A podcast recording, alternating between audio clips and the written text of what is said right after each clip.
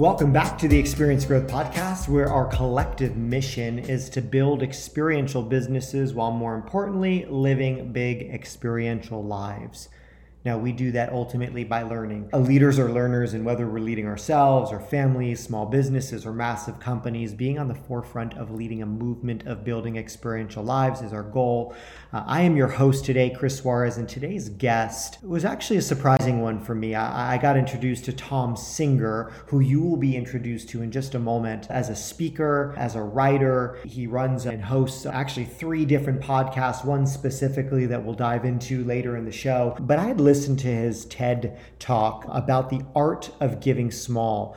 And my goal when we started our conversation was really to sit there and, and have a conversation about wealth building and how wealth building can lead to giving. He has started or, or coined this concept of compounded generosity. So be ready uh, to listen to his story about what led to this concept of compounding generosity, how that little giving can make massive impact on, on many people's worlds. But then the conversation continues and we talk about human connection, which is perfect, right? Because one of our pillars of experiential living is, is relationships. And, and he explains to us his viewpoint on connection. And we go deep on this concept uncommon connections. This conversation around uncommon connections was pivotal for me. And I'm excited for each of you to hear his perspective, but also what the alternative is. And then we end our conversation with actually the whole purpose of our show. He shares his change in perspective when he turned 50 and what that meant. And we'll dive into this concept of saying yes to things saying yes to things that maybe previously in our life we, we said no to or just ignored. I loved this conversation and I'm excited to share it with each of you. Thom, thanks so much for joining us and um, super excited to introduce you to our community today. And, and that's because there are, are certain pieces of your life that line up so um, brilliantly with uh, really part of our, our mission here at, at Experience Growth is, is building these experiential lives. And some of those pillars you've done, you've done just spot on. We talk a lot about wealth um, here in building wealth. More importantly, it's what we do with that. And I'd love to start our conversation. I came across a, a term that I had not heard before. And, and so I'm going to just say you coined it. And it was this idea of compounded generosity. Maybe you could share what that means to you and, and, and actually why it means something so much. Sure. Well, compounded generosity is a term that I came up with, I don't know, a decade ago. And it was because my wife and I had gone through an experience. Our youngest daughter was born with a pretty serious medical condition. She had to have really extensive surgery when she was six months old. And to give you the short version, they had to remove all the bones on the top of her skull hmm. leaving just skin over brain until the bones could grow back, or she would have ended up with an elephant man like deformity. Her she would have had a cranial abnormality in the way her skull would have looked. She would have been teased, etc. And it was a pretty risky thing to do. We did a somewhat new surgery. She was only the 13th or 14th kid, uh, wow. uh, baby, if you will, to have this new type of surgery that they did. And everything turned out great. And so, in the long run, she's now almost 20 years old. She goes to an Ivy League college. She's super smart. You would never know by looking at her that she would have had these problems. But we realized we were very fortunate, but we're not wealthy. We're not, we don't come from families that have our names on the sides of hospitals. And we wanted to do something to give back. And what we realized is you don't have to be rich to impact a charity. You don't hmm. have to be rich to wait till you're, you know, totally wealthy to start giving back. So at the time I was starting my business 12, I guess this is 12 years ago as a professional speaker. And I still was working full time in, in a marketing role. And we decided we would take just a couple of percentage points. Every time I was paid to give a speech, we would give a little bit of that money to a fund at the then brand new children's hospital that was opened in our hometown. When, when Kate was born, we had to travel across the country to have the best doctors and the best facilities. And so we started giving $50 checks, $20 checks, $100 checks. And over the course of several years, it's now added up to over $70,000 between the hospital, the Dell Children's Hospital in Austin, Texas, where we live. Yeah. And we started the same type of fund at Rady Children's Hospital in San Diego, where Kate was operated on. And we would give along the way just a little bit of our income And had we given a $50 check, nobody would have noticed. But you do that for a decade and you have some clients who donate and things like that. And it's slowly approaching a six figure number. All of a sudden, that becomes a real way of giving. And we did it. We didn't set up a foundation, we just set up an endowment to the foundations that existed at the Children's Hospital. So, much like compounded interest, we teach young people start saving and investing when you're young, and you'll have a lot of money when you retire because it will continue to grow. You'll continue to add to it. I talk about compounded generosity being the same thing that if you just make it a habit that you're always going to give just a little bit, even when times get tough, maybe you cut back the percentage points uh, and just give smaller amounts. But if you do it over a lifetime, all of a sudden it's going to be a big number. Yeah, I love that. I'm a dad of two little girls. So when I, I heard the story about your little girl and the decisions that you had to make, I loved I loved how you approached that decision. And maybe I can just ask you that question. It was a fairly risky surgery, right? So there was risk going in and making the decision to, yes, we're going to, to have our six-month-old baby girl have this surgery. The the alternative was watching her grow up with with this abnormality. And you and your wife sat down and, and said i think it might have been your wife actually that that sort of forward tripped the decision and how each would play out. Do you want to walk through that? I thought it was really powerful.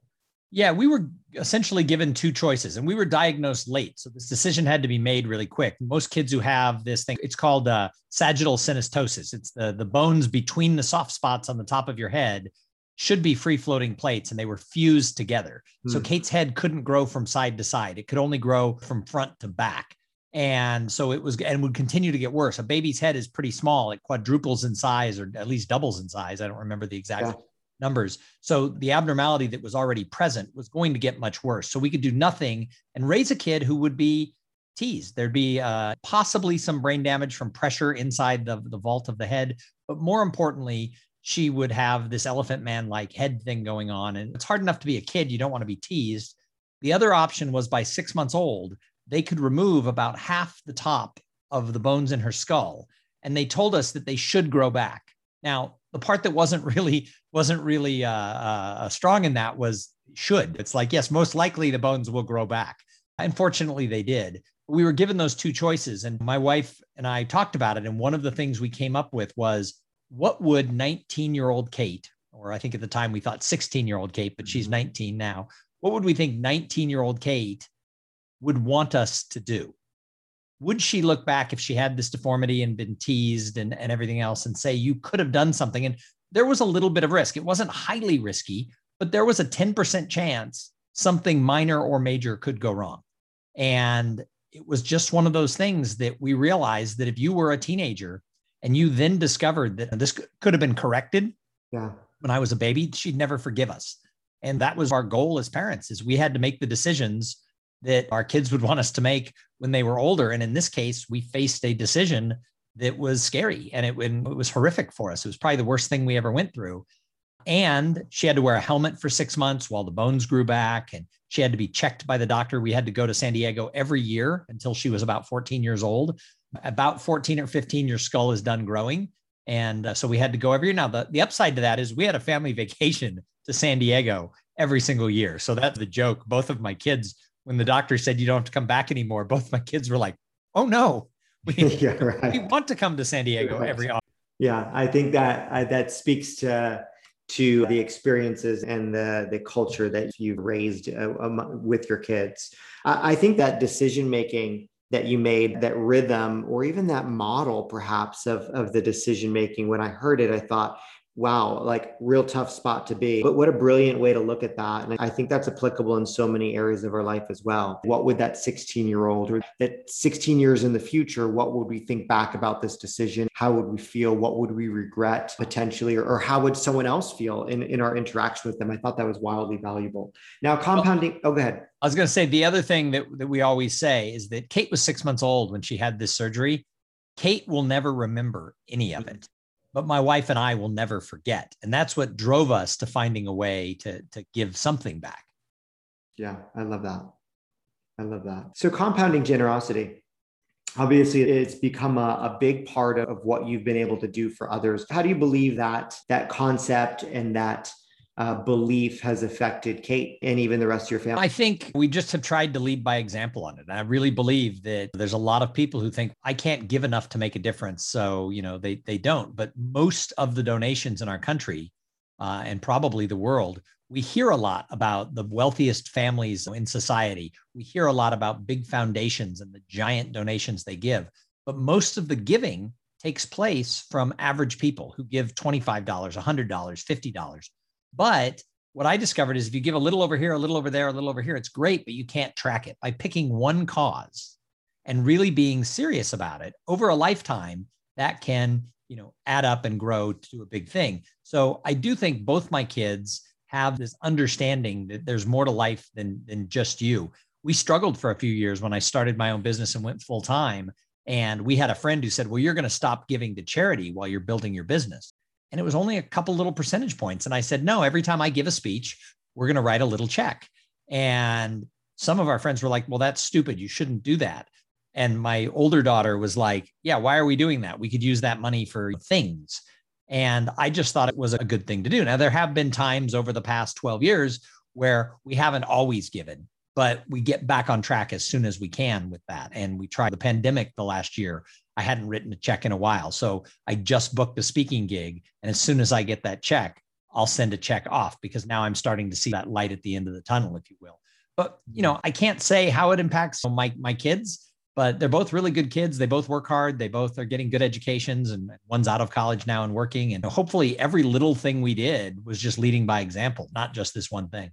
Yeah, I think the, one of the lessons, if we believe in compounding any anything, it means that we need to have a, a long-term play, right? Our view has to be the future and not right now. And I think that's a valuable lesson for, for our community and, and for human beings because it delays gratification potential. But right now, when you look at the endowment and when you look at what you've created over a long stretch of time, some people might say, well, some people write that check every day. But it was that incremental growth in, in impact that I think is incredibly valuable. And I think I try to apply that in, in how I've grown my speaking career and other things that I do in my business life is I realize that it's a long, this is a long term play. If I had just looked at the first year of trying to go and be a, a professional speaker, I would have quit. But, you know, 12 years into it, there have been ups and downs. Currently, we've been through a down, but, you know, I'm only 55. I figure I've got another 15 years that I can play this game you know so it's a long-term play and i try to do that with the other things that i approach in my life is the long tail is is an important way to go yeah, I love that. Actually, let's talk about your speaking. One of one of your messages that we appreciate here, and or we will when our community learns about it, because one of the key pillars to an experiential life is relationships. You talk about and, and again coined again the phrase uncommon connections. Uncommon connections. What does that mean? What can we do with that? So, Chris, if you think about this, you probably have a LinkedIn account, and most people I talk to and I say, How many connections do you have on LinkedIn? It's somewhere between hundreds and thousands of connections. But then when I say, How many of those people have you interacted with in the last 10 days, both professionally and personally? And how many people have you referred business to in the last two weeks? And how many of those people have referred business to you or talked you up some way in the community? And most people look at me like, none or, or a couple or whatever. So we get very focused on how many followers we have, how many likes, links, shares, and follows we have on all these social media platforms. But the reality is that those people, if you don't have an interactive, engaged relationship where you're looking out for each other and there's long term, mutually beneficial success ahead for both of you, then it's just another click. It's just another link. And so I think what we've done in our society inadvertently is we've created this world where we have lots of connections that mean very little. And so many people use, you know, LinkedIn, they use it as a way just to promote their stuff. They want a lot of followers so more people will see what they post. But they themselves don't go and like or share or comment on anyone else's stuff. And that's, we've gotten push oriented through social media and it's about the followers. I, I talked to a gentleman who sells marketing services to professional speakers and he was trying to get me on as a client and i was somebody he wanted to be able to have in his stable of speakers he would market but it wasn't cheap. It was kind of expensive. And I know the business, there's no guarantees you're going to get work. And so he was guaranteed to make like several thousand dollars a month, but he may never book me. I was like, eh. And he kept telling me, yes, but in the last three months, I've added 3,000 LinkedIn followers. I was like, so what? If they're not commenting, if they're not engaged. So I started looking at his LinkedIn posts and he had two likes or no likes or no comments. And it's so you have 3,000 new followers. I think he had like 10,000 followers in general. That means nothing. And we have to be very cautious to think, wow, this person has so many followers because a lot of the people buy their followers on Twitter and stuff like that. They're not even real. And so most connections are just common. They're just likes, links, shares, and follows. It's those uncommon connections where you can have those really exceptional relationships with people who have your back and you have their back. And I teach this stuff and I only have a handful. I probably don't have more than five or six people who I have that type of relationship where I'm referring them, they're referring me, we're talking each other up. If, if I start a new project, they talk about it on their social media. And we need to have more of those people. But in order to do it, it takes time. You have to be a giver, you have to be cultivating, and you have to have that long term look. Yeah. What do you think prevents that? I think one of the things is we've been seduced by social media. We get very up on the dopamine hits of are people following me, Are people commenting on me. And so it really becomes how can I show off what I do? I mean, how many people do you follow on social media and they show a picture of themselves sitting next to their fancy car, or if they have the honor to go on a jet? And it's true, I've posted those pictures. My friend Aaron King calls it a braggy post. And I started thinking about it. We all do it. It's the culture of social media, it's what it's about. But the reality is that's not how you build relationships. You don't build relationships by bragging to people. It's the same problem we have with the idea of the elevator pitch, right? I, I think it's important to be able to clearly and concisely tell people who you are and what you do well. But the way we teach the elevator pitch in business networking, people mistaken it. That's how they're supposed to lead. So the idea of the elevator pitch, if anyone doesn't know what I'm talking about, most people do, if you got on an elevator on the 30th floor, how could you clearly and concisely tell people who you were by the time you reached the lobby? But Chris, if we got onto an elevator together and I realized that you booked speakers for a big event, and I was like, oh my God, Chris could hire me. And the doors closed on the 30th floor, and I flicked a switch in my back and said, Hey, Chris, my name's Thom Singer. I speak at conferences. I've been doing it for 12 years, probably over a thousand presentations, blah, blah, blah, just verbal vomit all over you. What would you do, Chris, when we got to the lobby and the doors opened? Run. Number one answer that I get, and I've asked audiences of up to a thousand people this question. Everybody says run. Never in me 10 years using this example, no one has ever said, I'd take you to Starbucks to learn more about you. Ever. People say run, get away from you, roll my eyes, whatever. So the problem is if you lead with yourself and hey, here's who I am, and a quippy little fun elevator pitch of why I'm awesome, it doesn't draw anybody in. So in order to draw them in, you have to make it about the other person, which means instead of starting with your elevator pitch, and there's a time when you will you'll get your turn to talk, there's a time for it. You really should start by asking people questions about who they are, how they got started in the industry, what they're doing. Because when people know you care, now they're more interested in you. But that's how you build relationships, is you got to make it about the other person. And the problem is, I don't know, made up statistic. Seven out of 10 people you meet, you can invest time in them, you can send them notes, you can try to do it they're not going to respond. And so people give up. But the meat is in the three out of 10 people who you do put in the time and effort on, who come back and want to put some time and effort into you. And even those people aren't necessarily all going to become your best friends. You're not going to develop the uncommon connection that is so valuable. But you got to keep trying. We're coming out of the pandemic. Human connection is more important now than it's ever been. And people have been lonely and disconnected. A lot of people are telling me they feel socially awkward so investing in people has a really good payoff, but not every person you invest in is it going to pay off. So you got to just keep going. Yeah. Thom, I think that message is probably, and it's been your message for a bit, but it's probably more important right now than it's ever been. On topic, I, recently read Dr. Marissa King's uh, new book called Social Chemistry. Mm-hmm. And she was talking about how one of the tragedies of, of the, the pandemic is the social connection, and that on average, uh, I think 35% of our connections have been lost, more so with men than women. She said that research shows that women make connections through conversation, and oftentimes men make connections through doing and, and activity. And so when doing an activity with people went away, there in 35% of the connections that men had were, were lost. We need to rebuild those. That's the base basis of human purpose and enjoyment is the connection. So what what have you found to drive connect? Like you're the master at that. Like that's what you do. Like you get hired to to help build social connection and and eventually potentially those uncommon connections. What can people do or what do we have to be mindful of other than like you said tactically start by asking questions? Yeah, I think the, the first thing is start by being interested in other people. But the second thing is that I ask people all the time when is the last time you referred somebody in your industry or in another industry or just a friend or a neighbor? When's the last time you referred somebody who actually got hired and paid money? And if you don't know the answer to that, then how can you expect anyone to ever refer you?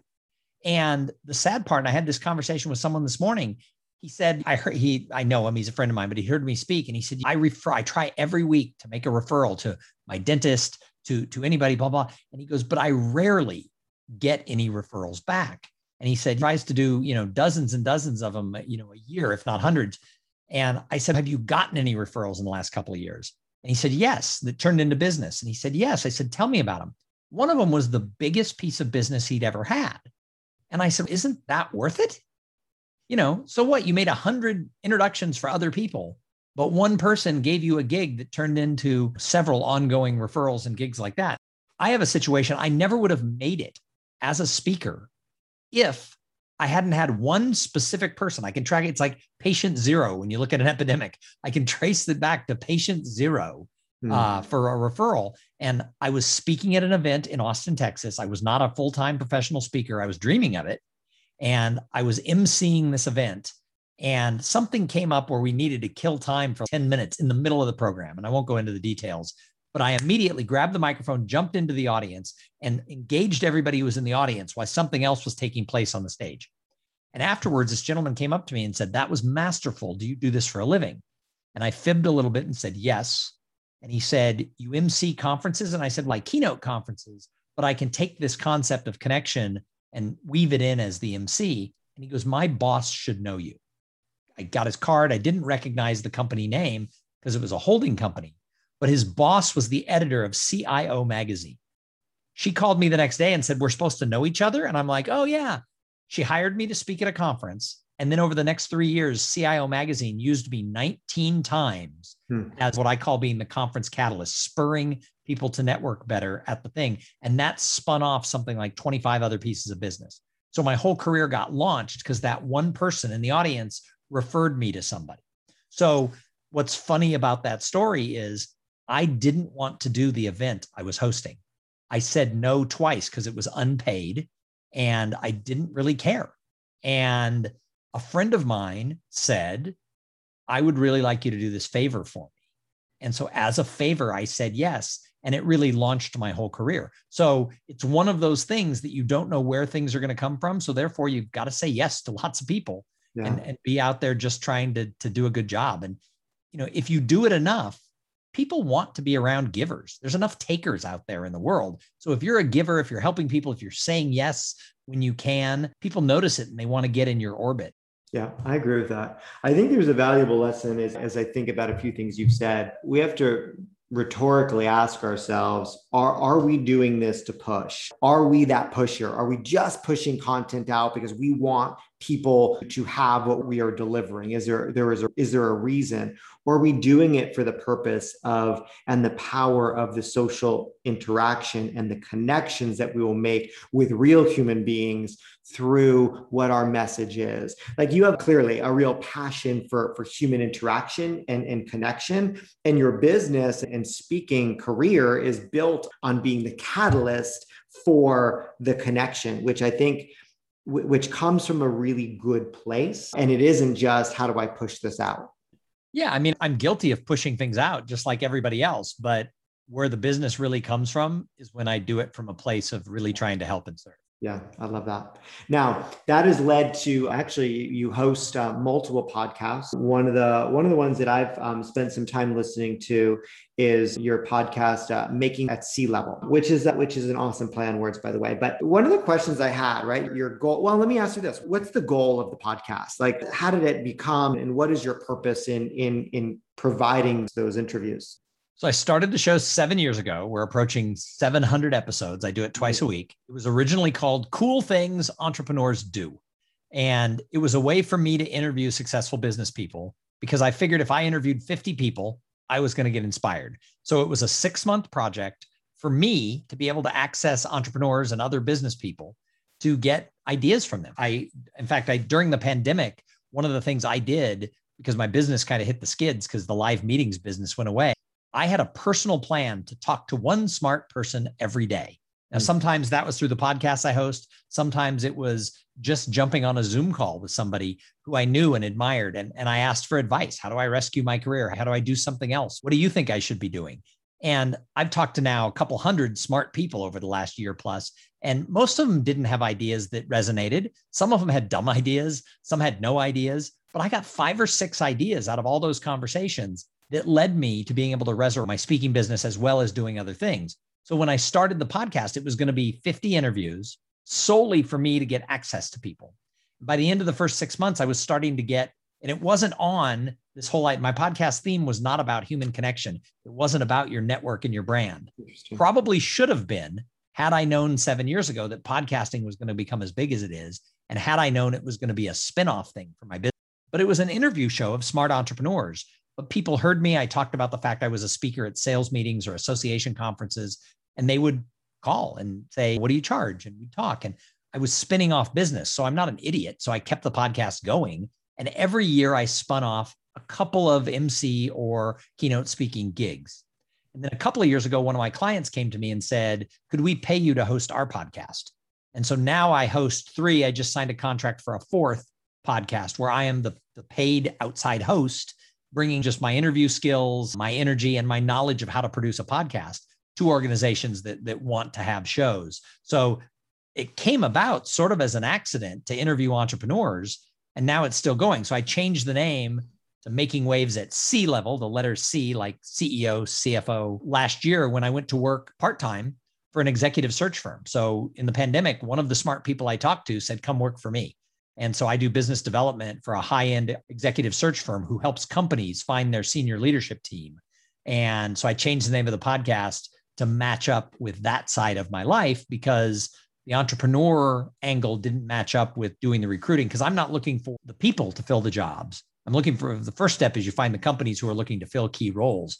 And so making waves at C level became the title because it fit in with my career in executive search that is now uh, up and running a year later. Interesting. Almost 700 plus interviews with some pretty bright, right? Some pretty bright entrepreneurs and some pretty bright leaders of, of businesses. Why is why is making waves or shaking things up so important in, in business, do you think? We've already heard multiple times that you've made some waves or shook things up in, in your career trajectory or, or business strategy. Why, why do you think that's so important? What lessons could you share with us that maybe you've learned? So there's a famous professional speaker friend of mine, a guy named Jay Baer. And Jay has a saying, same is lame. And mm. so if your company is just doing what all the competitors are doing, you're not going to stand out. You're not going to get ahead. Part of my background, my career in marketing was I spent five years as the director of marketing and business development for two what are called AmLaw 100 law firms, which are the 100 largest law firms in the United States. And I worked for two of them as their business development director for the city of Austin and Dallas. And What's weird about law firms is if all of their marketing is exactly like everybody else. If one firm puts the managing partner's bulldog in their ad, another firm will put the managing partner's cocker spaniel in their ad. Like, oh, well, obviously, if a bulldog was a good ad, a cocker spaniel will be even better. And you know, it's like if you've ever taken little kids to play, someone kicks the ball to the left, both teams run to the left. Someone kicks the ball to the right, both teams run to the right that's the way many companies do their marketing and run their business is like, well, everybody does it this way, so it must be right. Whereas if you watch professionals play soccer, everybody has a different role and people do different things. Some people hold back and some people go forward. Same thing is true in business. If we're doing everything our competitors do, it's not going to be great. And we've seen this in these tech companies. They compete for talent as much as for as much as for clients. And when they're competing for talent, one of the things they try to do is create a great culture. So early on, companies like Google and Salesforce and others in the Silicon Valley, they were having lunch rooms and foosball tables and Friday parties. Well, now if you work in that type of company, at least pre-pandemic, that was just expected. It no longer was what stood out. That just became, if everybody does what everybody does, it becomes the norm. So I think you got to shake things up. You got to make a little bit of waves, or you're just going to be same as lame. That's a valuable lesson. One that I wasn't expecting today from you, but that's awesome. Yeah. What do you think shows up when you're different? Well, it's the risks, right? There, I, I think what prevents us from doing that is is being scared to maybe go out outside of your lane or the lane within the industry. What are the risks? Well, I mean, if you're too different, people don't understand what you do. So there, there is a fine line. I think that as a professional speaker, if I dressed up as a clown and blue bubble, my my law firm and accounting and other professional services clients probably would not hire me. So yeah, I wear a suit or at least a blazer when I go and speak to the types of businesses I speak to associations and but we've gotten into a more casual world. And so some people, some speakers show up in jeans and a t-shirt. Well, one of the things I do is I ask every client, how do you want me dressed? And I have three different levels of how they can, it's their stage. I'll show up how they want. And what's interesting is a lot of them go, You'll really wear a suit? And I'm like, Yeah. And they go, oh, Our CEO loves it when speakers wear suits, but so many don't these days. I'm like, It's your event. I'll wear whatever you want. So I'm, you want to be different, but you also need to stay within the realm of what your client needs to have. So I think there's a fine line in that. And yet, if you don't do something a little different, if you don't brand yourself, because I speak at conferences around this whole concept of human connection, one of the things I do that I sort of invented 14 years ago, 12 years ago, that now other people, some people do, but I'd never seen anyone else do it. I'd seen other people talk about networking and, and human skills. But the thing I did is I came out and said, okay, halfway through my keynote, I go, I have an idea. Let's make this conference a human laboratory for the next three days. So I wanted to be in that first position and I would set the tone for the whole conference. And a client gave me a nickname, the conference catalyst. And so I would market myself to people who planned meetings saying, if you want human connection to be good, if you want people to have the skills at your cocktail party to leave their coworkers and go talk to other people, you need to hire me. And I would, I had marketing materials that says, does your conference have a catalyst? So it wasn't so different that I was in a clown suit blowing bubbles, but I was giving them tools not just to take back to the office, but to use at the happy hour that happened right after the opening keynote. So that was just a little different. And so if you can have a little differentiation, now they remember that. I still get business from people who Google the conference catalyst because that's all they remember. They don't remember my name, but they remember that because it was a tad bit different. So I think it's finding that line between having something unique that's a little different that stands out that people can talk about, that people can remember, and just being the same as everybody. I also hear within your conversation, you are very true north. So although you have different verticals of your business and what you're doing with with a company part-time and what you're doing with your speaking business and career and what you're doing with your podcast, they do go true north. They do all lead to this mission of the connection and, and mm-hmm. creating uncommon connection. And, and you create a message around, for instance, right, I will not leave here without thinking of you as the conference catalyst. And for many of our listeners, right, we are in spaces that we build businesses off conferences and, and that's that's we will remember that if we need that. And, and, and listen we all do. Like we conferences are for the purpose of if we didn't need social interaction we'd stick on zoom for the next three four five seven years in the future. We'd think hey this is great but nobody thinks this is great. Everybody is so ready to get back in, in face to face and around people because that the the connection is so necessary. I think we're going to need to learn it. Like your skills will become more important because we need to relearn how to do- from your lips to god's ears. Yes absolutely but, I, actually do agree that i think we've proven the last 16 months or so that we can deliver content very well over a virtual platform. And that is awesome that we can do that. And there will be pieces of virtual conferences and some hybrid that will go on forever, that will be tied back to the advances we made in virtual during the pandemic. However, the human connection side, while some there's a few outliers, there are people who say, no, Thom, I've made more contacts doing online networking than I ever did in person. So there are some, but most people agree that shared human experience that happens when you're having that serendipitous hallway conversation or that chat in the bar after the cocktail party is over and you meet that one person, it's like poof, that was worth your entire that one conversation was worth all the money and time you spent to go to the conference. That doesn't happen in a five minute assigned zoom breakout room where all of a sudden you now you're in with somebody else. So I really do believe that experience matters. And we have to, you, can't plan an event and leave the networking as a second tier priority anymore, or you're going to have second tier results. And if you have second tier networking, who's going to come? They'll just buy the video. Yeah. I think one of the words you just used validates the purpose of what you do is you are right that some people would argue that the efficiency of digital has led to more contacts, but I would argue that it has not led to more connection. So the contact list may be long, but the connection it happens face to face. And I think a lot of industries right now, many that we speak to in our community, fear that digital or tech is removing them from the industry. Many of our many of our people are in the real estate industry. The fact is, like tech and, and digital absolutely can add contacts, and, and but it's the human relationship that drives connection. I have one more question for you. I, I came across uh, something while I was learning uh, about you after we got introduced, and it said that, and I'm assuming it's okay for me to share, but that you turned 50 recently. I'll say recently, and then you can uh, you can quantify what recent means. But you turn 50, and um, here within our community, we we care greatly about living experientially. It's the it's the purpose and mission of the work that we're doing, making sure that we realize that we can build big businesses while also building big experiential lives and the age mattered to you and you started to do or experience things that perhaps you never have what happened at 50 and, and what decisions did you make and, and what lessons have you learned that you can share with our, our community? So chris a couple things. This happened five years ago. I just turned 55 so i'm now five years into this grand experience of ex- experiment of experiences. And I will tell you that it's more true now than it was then. I made a declaration on my 50th birthday that I was going to make age 50 to 75 the best years of my life.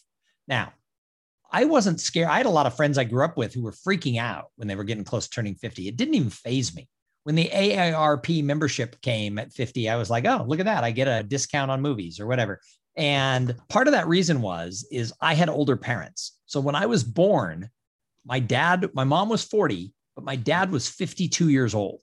Wow. And my dad was a pretty pragmatic guy. He raised me saying, look, you know, having an older dad, I could die when you're in high school or college, which by the way, that's just a sad thing to tell the kid, but he was really just, he wanted to prep me for what life was all about.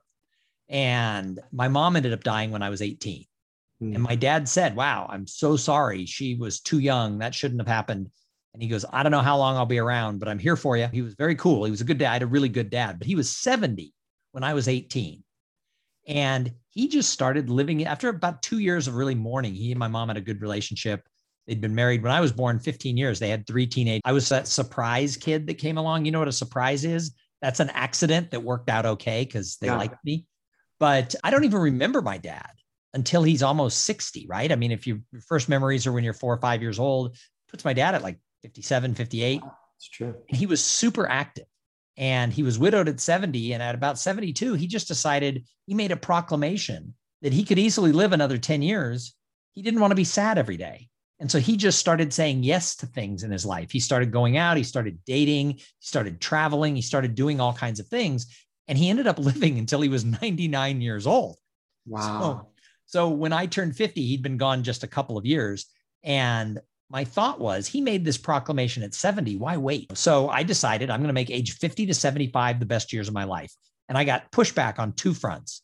People said, Thom, you've had a really good life. What's wrong? And I said, nothing, but I'm going to just have a better life. And the other thing is, people said, your dad lived to be almost 100. What about age 75 to 100? And I said, I'll cross that bridge when I get to it. I looked at 50 to 75 as this unique time. All studies show that's the biggest earning potential that people have the last 10 or 15 years, we've been constantly bombarded with gurus and experts who talk about the millennials or Gen Z and how the whole world is about them and everything's changing. But I think companies need to pay attention to their employees and how they hire employees from that age 50 to 70 or 75 age range, because that's the most productive and the best. Like all the studies show for entrepreneurs, it's like five times more successful for an entrepreneur over 50 than someone who's 25. The odds of failing are, are much less if you're older. And so I started looking at this and I started saying, what didn't I do in my life? And there were a lot of things I discovered. I didn't say yes to things if I thought I would suck at them. So in my personal life and my career, I personally steered away from anything that scared me. I had a really successful career and I had a good life, but I said no to a lot of things. So I decided from now on, I'm going to just, my motto became try new things. And I have a little list here of some things I, I started. Some things worked out and I kept with it, some didn't. But I took up running. I had never been an athlete. I was 30 pounds overweight. And by the time I was 50 in six months, I ran a half marathon and I'd lost 30 pounds. Wow. And I still run to this day. Pandemic, I put 10 pounds on, but I had kept them off for four years. And I'm going to take them off again now that we're on the other side of the pandemic. I'm super scared of heights. So one of the first things I did, I was in Las Vegas. I did that jump at the Stratosphere mm-hmm. Hotel where you jump off the building on the yeah. 108th floor. I understand the expression. I was so scared, I almost pooped my pants. Totally get it. About that close. And then I went ziplining in Costa Rica, which I never would have done because the heights really would have bothered me. I took surfing lessons, didn't like surfing, didn't ever surf again, but I tried it. That's what I tell everybody is try new things doesn't mean you have to do it forever. You go out and you try it. If, if you feel like you almost drowned and you got hit in the head with a surfboard, don't do it again. But at least I tried it. I took up playing chess chess always seemed interesting, but it seemed complicated and hard. And then I realized you'd suck at it for years before you'd be any good. I'm a couple of years into playing chess. I have a son-in-law who his, I mean, he's not a grandmaster, but he's on his way to that. He's a math, he's a mathematical genius. He's one of the smartest 26-year-old mathematicians in the world. He loves playing chess. He loves the strategy behind chess. And he can beat me in six moves. However, I keep playing, I keep learning because I've got someone in my family who can teach me. Plus, I want to be able to share that with my son-in-law because he's a great guy. We don't have a lot in common because he's a mathematician. He works, he, he's a quantitative researcher for a hedge fund. I tell silly stories for a living and help companies find, you know, new executives. So we're not on the same intellectual level per se, but we have this in common. And he's very patient teaching me. I started meditating every day for the last two years, 20 minutes a day, every day if I hadn't started this before the pandemic, when my business cratered, I would have cried every day. I started studying Taoism because Eastern religion always interested me. So now I'm, I hired somebody to, I started doing online classes on what is Taoism about. The list is really long, but I'll leave you with this one. A couple years ago, three years ago, I was in New York and I called a friend of mine who's a professional speaker and a professional comic. And I said, let's go out for a drink. And he said, Oh, I'm going to open mic night. Come with me. And I said, I would love to watch you work on new material. And he said, That's not what I'm inviting you to do. And I was 52 years old at the time. I said, There is no way I'm going to write a five minute set and go to a comedy club in New York and do an open mic night. And he said to me, Aren't you the guy who teaches try new things? And I was like, Damn it, I am. So I wrote a five minute set. I went with him. My name was drawn. I did the five minute set at a comedy club in Greenwich Village. And I'll be honest, it wasn't great. Had Jerry Seinfeld been there, he would not have been worried about job security because I had done this. But it pushed me way out of my comfort zone. And so I came back and I declared I'm going to do 100 open mic nights in the next two years. And so once a week, whether I was traveling or I was home in Austin, I did an open mic night every week. And when the pandemic shut everything down, I was at 95 open mic nights. And I took a year off because being COVID safe. I didn't think being in a comedy club, even though Austin and Texas bars were open in the fall, before the vaccine, I didn't think hanging out with a bunch of millennials who were licking a microphone was like fair, my fair best enough. safety. I didn't think that was my best health choice. But once the pandemic ended, I went, I finished up those last five, and now I've done 10 more. I do two open mic nights a week now. And it has made me a better speaker. It's made me uh, uh, more playful in everything that I do. I'm not that great at comedy. I have been invited to be in five shows where I've had like a 10 minute set, but I'm not great. But by the time I've done like 600 of them, I'll probably be pretty good. So I'm keeping up with this longevity of that. And I'm now on the goal to do 100 open mic nights in the next year, which means twice, a give or take a little bit, and then you know see where it takes me. And if I got good enough, would I want to go be a, do professional comedy? Sure, but that's not what my goal is. My goal is what can I learn from doing this and all these other things that I'm trying over 50 that I never tried before. My regret is I didn't take up this idea of try new things when I was 19. You know, Thom, it's there's a message that's woven from the beginning of our conversation to right now, and whether it's really difficult decisions you made um, with your daughter, whether it's your perspective on what connection relationship is, whether it's how you look at the next phase, the current phase of your life. You play the long game, right? You've used that that expression. You use the word longevity. You use like you you are a futurist in that you see yourself today and you see where you want to be or where you could be, and you're not afraid of saying yes today and if it leads to something awesome, if it doesn't, awesome. Like it's the experience and the journey, but it's playing the long game that has, has led you to a successful career. And, and it's an incredible message for our community. Where, where can we find you? If someone wants to uh, bring you in as a, as a, a catalyst for their conference, so where do we go? And I'll make sure we have your information in the show notes as well. So the simplest place is just my website. It's sort of the hub for most of the things I do, not quite everything, but it's thomsinger.com. That's T H O M S-I-N-G-E-R dot com. And then I'm on all the social medias, just at Thom Singer, T-H-O-M-S-I-N-G-E-R. So you you can find me most of those places.